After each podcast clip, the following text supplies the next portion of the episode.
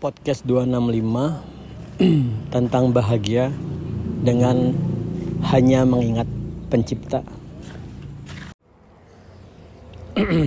Oke teman-teman, uh, di podcast ini, di seri podcast ini saya sering ya sepertinya menyampaikan tentang kebahagiaan ya.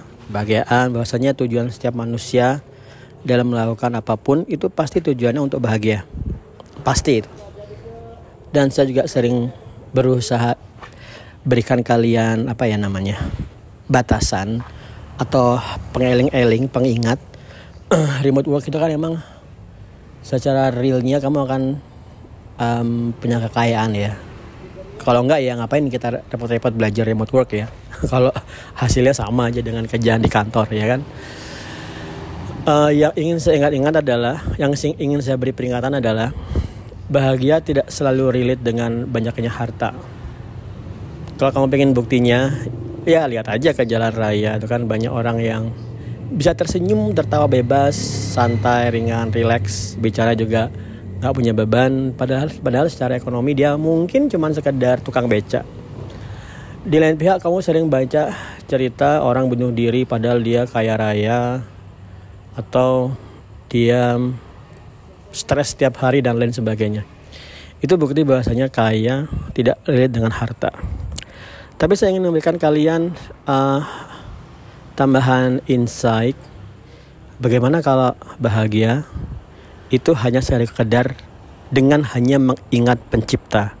Tapi ini berarti kamu wajib uh, yakin terhadap adanya Tuhan yang Maha Kuasa sebagai penciptamu. Dan begitu saya mengatakan Tuhan, tidak berarti Tuhan agama A, Tuhan agama B. Tuhan aja, pencipta aja, udah cukup. Pencipta itu pasti satu. Kalau pencipta banyak nanti mereka rebutan nggak make sense lah. Kalau penciptanya banyak itu nggak make sense. Logika akan menolak. Pencipta itu pasti satu tunggal maha esa ya kan? Uh, tapi posisi uh, kondisi batin seperti itu tidak sering ya tidak sering ya karena tidak baik juga tidak baik juga kalau kamu bahagia hanya dengan mengingat pencipta itu nggak baik juga kenapa nanti kita jadi jadi aneh loh um, ada salah satu kisah sufi tasawuf menceritakan tentang Nabi Isa, Isa al-Masih atau yang di umat Nasrani disebut dengan Yesus Kristus. Uh, uh, sedikit, sedikit gambaran ya. Jadi kalau di Islam itu untuk kebagi beberapa bidang pemikiran, tapi sepertinya yang paling common itu terbagi dua. Pertama tasawuf sama aliran yang sebelahnya, pokoknya bukan tasawuf. Tasawuf itu aliran kebatinan. Jadi yang diolah rasa, rasa batin itu yang diolah. Yang diolah tuh hati. Uh, sisi sebelahnya itulah sisi syariat. Cuman kadang-kadang dua sisi ini saling ekstrim itu nggak baik sih. Yang ekstrim ekstrim itu nggak ada yang baiknya. Yang bagus itu pertengahan. Yang ekstrim itu maksudnya gini, yang diolah rasa, batin yang diolah tapi nggak sholat. Kalau dibilang sholat enggak, sholatnya kemokah lewat hati ya itu nggak boleh, nggak nggak make sense. Kemudian yang di sisi, di sisi sebelah menggunakan syariat. Syariat aja. Apa pun yang dikatakan di Quran atau hadis secara teks yang itu itu jadi itu jadi nggak make sense juga ya nggak misalnya contoh ya contoh ada hadis kalau kamu sholat terus di depanmu ada lewat orang maka bunuhlah. Iya bukan seperti itu maksudnya. Bukan benar-benar dibunuh. Maksudnya adalah uh, itu adalah kondisi batin. Kamu benar-benar marah bahwasanya kamu sholat dilewati oleh orang yang sembarangan. Yang nggak berarti harus kamu bunuh kalau seperti itu kan. Jadi nggak make sense. Oke kembali ke tadi. Kalau di tasawuf itu kisah-kisah Nabi Isa Isa al-Masih itu sering sekali diulang-ulang. Kenapa? Karena Isa al-Masih itu sosok ideal seorang sufi dia nggak punya pekerjaan dia nggak punya attachment ya. Kalau dia lagi di Buddha mungkin dia seperti Buddha. Dalam konteks dia nggak punya ikatan kepada benda-benda dunia lagi. Dia itu hanya memiliki satu hmm, batok kelapa kemudian selai bajunya dan itu yang saya ingat ya. Nah uh, di kisah itu disebutkan suatu hari Nabi Isa itu berjalan dan bertemu dengan seseorang pemuda. Pemuda itu bertanya kepada Nabi Isa, Wahai Nabi Isa, aku berikanlah kepadaku setitik cinta Tuhan gitu kan. Cinta kepada Tuhan yang Maha Kuasa. Uh, kemudian Nabi Isa berdoa dan disampaikan sudah berdoa kemudian ditinggal oleh Nabi Nabi Isa. beberapa saat kemudian ketemu lagi dengan pemuda itu pemuda itu dia hanya tersenyum memandang ke langit seperti itu terus aja ditepuk-tepuk nggak noleh-noleh dipanggil-panggil nggak jawab-jawab kemudian ada suara yang di, menyebutkan seperti ini. Wahai Isa bagaimana ada orang yang bisa berpaling dariku padahal di hatinya ada setitik cinta kepadaku? Kata-kata tepatnya nggak seperti itu ya pasti ya. Saya nggak hafal pasti juga. Kalian bisa temukan ini di buku tasawuf. Saya agak lupa sebenarnya malah buku tasawuf yang diceritakan lewat komik ya. Nah uh, nah itu yang saya maksud. Kalau kamu dalam kondisi terus menyintai Tuhan seperti ini bahaya juga. Kamu jadi nggak bisa kerja.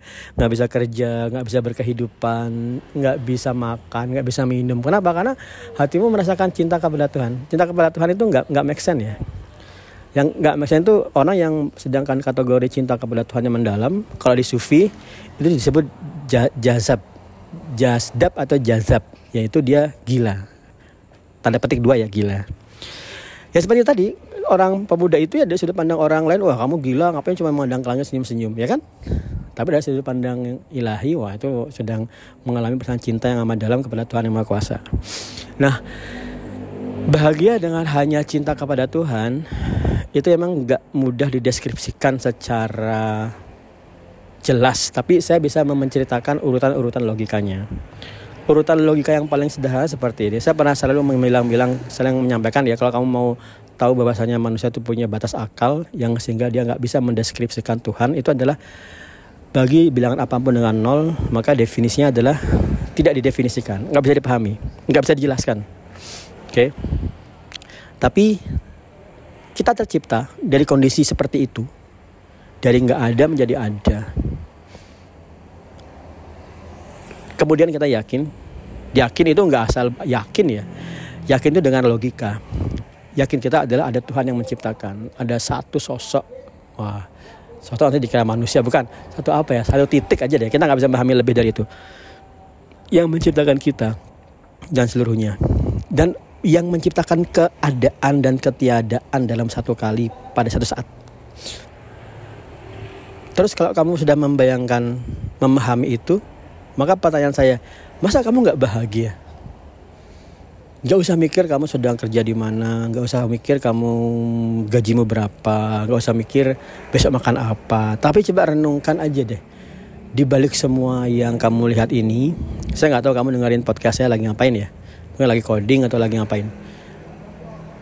Di balik semua keadaan yang luar biasa ini, alhamdulillah. Alhamdulillah. Nah, di sosok di balik segala sesuatu itu ada sesuatu yang menciptakan, yang mengadakan dirimu. Maka coba renungkan sebentar, pejamkan matamu, renungkan. Tapi kamu nggak boleh membayangkan ya. Kamu nggak boleh bayangkan tangannya, wajahnya. Nanti malah jadi kamu sembarang sembarangan aja membayang-bayangkan Tuhan. Uh, bertuhan itu nggak boleh dengan bayangan ya. Nanti kamu bisa bisa suka-sukanya. Nanti kamu bayangkan Tuhan itu punya tangan 10 atau mahkotanya merah, enggak gitu juga. Uh, gampang di pemahaman tentang Tuhan di Islam itu gampang ya karena walam yakulahu kufan dan tidak ada segala sesuatu yang setara dengannya. Gitu aja. Jadi coba kamu bayangkan Tuhan. Sudah? Ya bukan itu. Gitu aja. Gampang banget. Aku punya bayangan Tuhan seperti ini. Ya bukan gitu. Udah gitu aja. Gampang aja. Nah jika kamu sudah mulai kondisi punya perasaan cinta yang seperti itu maka kamu benar-benar bisa akan menahan senyum bahagia di saat di saat sebenarnya kamu sedang ada dalam keramaian kamu sedang ramai ya, kamu sedang ramai, kamu sedang ngobrol, sedang ketemu sama temen. Tapi batinmu punya perasaan bahagia yang seperti itu. Batinmu melihat dalam tanda petik ya, melihat Tuhan dalam tanda petik. Maka kamu bisa benar-benar tiba-tiba bahagia dan kamu akan lupa dengan segala sesuatu yang selain Tuhan yang kamu lihat melihat dalam tanda petik di batinmu itu. Kalau di Islam itu tingkat iman tertinggi disebut dengan ihsan. Ihsan itu melihat atau kalau kamu tidak bisa melihat maka seakan-akan melihat atau yakinlah Tuhan pasti melihat kamu. Itu ihsan. Nah uh, mempunyai perasaan ihsan seperti itu itu sangat membahagiakan ya dan itu nggak ada hubungannya sama remote work, nggak ada hubungannya sama uang, nggak ada hubungannya dengan gaji, nggak ada hubungannya dengan dolar naik, nggak ada hubungannya dengan skill, nggak ada. itu sekedar bahagia aja. Jadi sebenarnya saya kadang pernah, seingat saya pernah ada ya uh, pepatah Jawa bahagia tanpa alasan. Bahagia tanpa alasan. Dah gitu aja, bahagia aja, nggak ada nggak bisa dijelasin, pokoknya bahagia aja. Uh, sehingga kamu akan bisa melihat banyak dunia itu sebenarnya hanya ilusi loh ya. Kan kemudian kamu mungkin mengira kalau kata-kata dunia ilusi itu sekadar kata-kata kiasan atau kata-kata poetik kata-kata puisi ya. Tapi dunia hanya ilusi itu sempurna loh. Kalau kamu pengen tahu lihat aja orang yang kelihatan gemerlap tapi kemudian tiba-tiba dia bunuh diri karena depresi ya kan? Atau di lain pihak kamu bisa melihat orang yang uh, mendorong gerobak di tengah jalan tapi dia bisa tersenyum setelah makan sesuap nasi atau senasi bungkus yang sederhana banget dengan lauk tempe dan sambal yang seperti ini itu kebahagiaan. Saya selalu saya saya suka banget dengan topik kebahagiaan ini karena saya selalu saya selalu punya prinsip kadang-kadang setiap seminar yang saya datangi dan di mana saya menjadi pembicara, saya selalu memberikan pertanyaan yang rada menjebak. Tapi kalau kalian tahu jebakannya nanti kalian tahu jawabannya ya. Pertanyaan jebakan saya ini katakanlah mereka datang ke seminar Python ya. Maka saya berikan ini dulu deh pertanyaan kepada audiens supaya audiennya jangan tidur. Saya tanya, apa alasan kalian datang ke sini? Ada yang menjawab biar ngerti Python, biar paham uh, tren pemrograman, biar bisa uh, belajar Python dan lain sebagainya. Kemudian saya cut semua itu. Semua itu benar, tapi ada yang paling benar. Apa itu Pak? Oh ya itu kamu semua ke sini mencari bahagia. Wah kok bahagia Pak? Kok gini misalnya kamu buat apa kamu belajar Python ya supaya punya skill. Buat apa punya skill ya biar bekerja. Biar bekerja supaya apa? Supaya hmm, bisa beli kebutuhan akhirnya ada ujung-ujungnya lama oh iya ya supaya bahagia ya kan karena itu topik uh, podcast ini saya buat agar kamu mel menelusuri batinmu masing-masing dan mencari titik kebahagiaan di mana kamu tidak perlu merasa bahagia yang berhubungan dengan benda dunia. Bahagia itu sekali lagi hanya berhubungan dengan paling utama adalah mengingat Tuhan. Melihat tanda petik melihat Tuhan, ihsan. Menurut saya itu kebahagiaan yang paling tinggi. Kenapa kebahagiaan paling tinggi? Karena nggak ada kaitannya dengan benda dunia. Kalau kamu misalnya bahagia karena naik haji, wah kamu harus naik haji dulu kan. Kamu bahagia karena habis baca Quran, kamu harus baca Quran dulu. Kamu bahagia karena habis sholat, kamu harus baca sholat dulu. Tapi kalau bahagia mengingat Tuhan, apa coba ininya? Kebutuhan amalannya? Nggak ada. Cuma ingat aja, seketika ingat langsung bahagia. Uh itu kan seru banget kan. Padahal begitu kamu bahagia, pasti batinmu itu akan tenang. Kamu akan punya kepuasan. Kamu akan punya perasaan fulfillment. Fulfillment itu ngerasa kehidupanmu itu penuh. Uh, ngerasa juga batinmu itu semua relung-relungnya nggak ada yang kosong.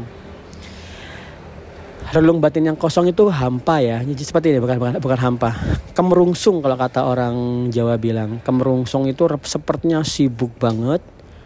Punya banyak tugas punya banyak tas punya banyak tanggung jawab, punya banyak kebutuhan, tapi setelah dipikir aku tuh sibuk karena apa sih? Nah, itu yang disebut dengan kemerungsung. Itu kalau ada kamu sudah mulai punya posisi seperti itu, itu berarti pasti kamu sedang melupakan Tuhan yang Maha Kuasa dengan agama dan kepercayaan masing-masing. Saya tidak bicara dengan ini. Yang saya maksud adalah uh, kan Muslim, apakah berarti saya wajib untuk beragama Islam? Untuk memahami apa yang dimaksud Pak Eko. Enggak ya. Uh, sebenarnya ini menarik menarik banget ya masalah topik agama itu saya suka banget. Karena menurut saya yang segala hakikat segala sesuatu itu ya agama Tuhan agama. Coding segala macam itu cuma sekedar atribut aksesoris dunia aja. Nah uh, Nabi Muhammad Nabi Muhammad Islam Rasulullah itu pernah amat bersedih. Bersedih kenapa? Karena banyak kaumnya yang menolak dakwah beliau. Bahkan pamannya sendiri Abu Jahal itu menolak beliau. Sedih banget sampai direkam di Quran.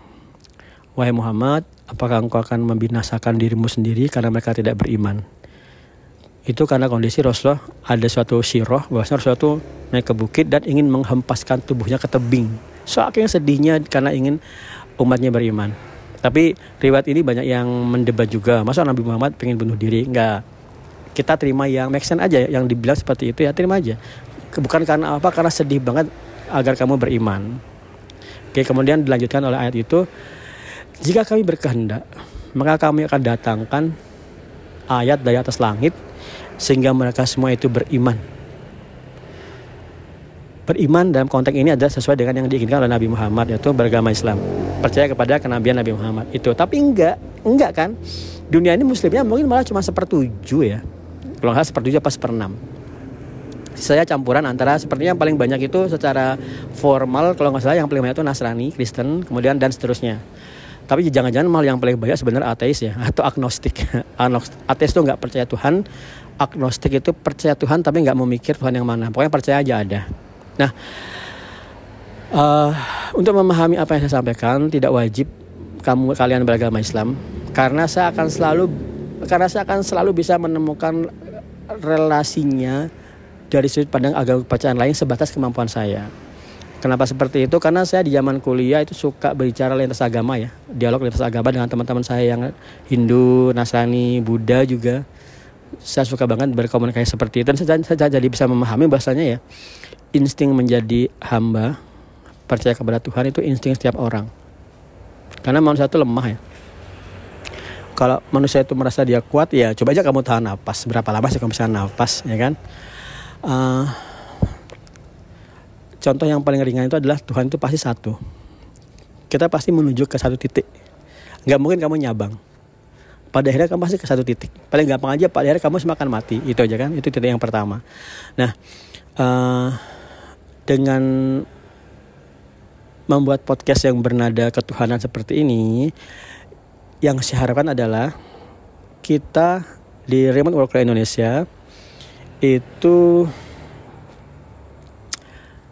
tidak sekedar menjadi kaya, tidak sekedar ingin menjadi kaya itu, tapi juga menjadi kaya dan memiliki hati yang kaya. Kaya nggak kaya ada kaya dengan dolar, fine. Tapi yang paling utama adalah kaya dengan hati.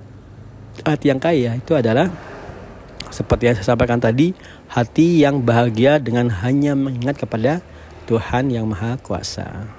Oke teman-teman, semoga bisa dijadikan bahan pemikiran. Selamat malam, assalamualaikum warahmatullahi wabarakatuh. See you in the next podcast.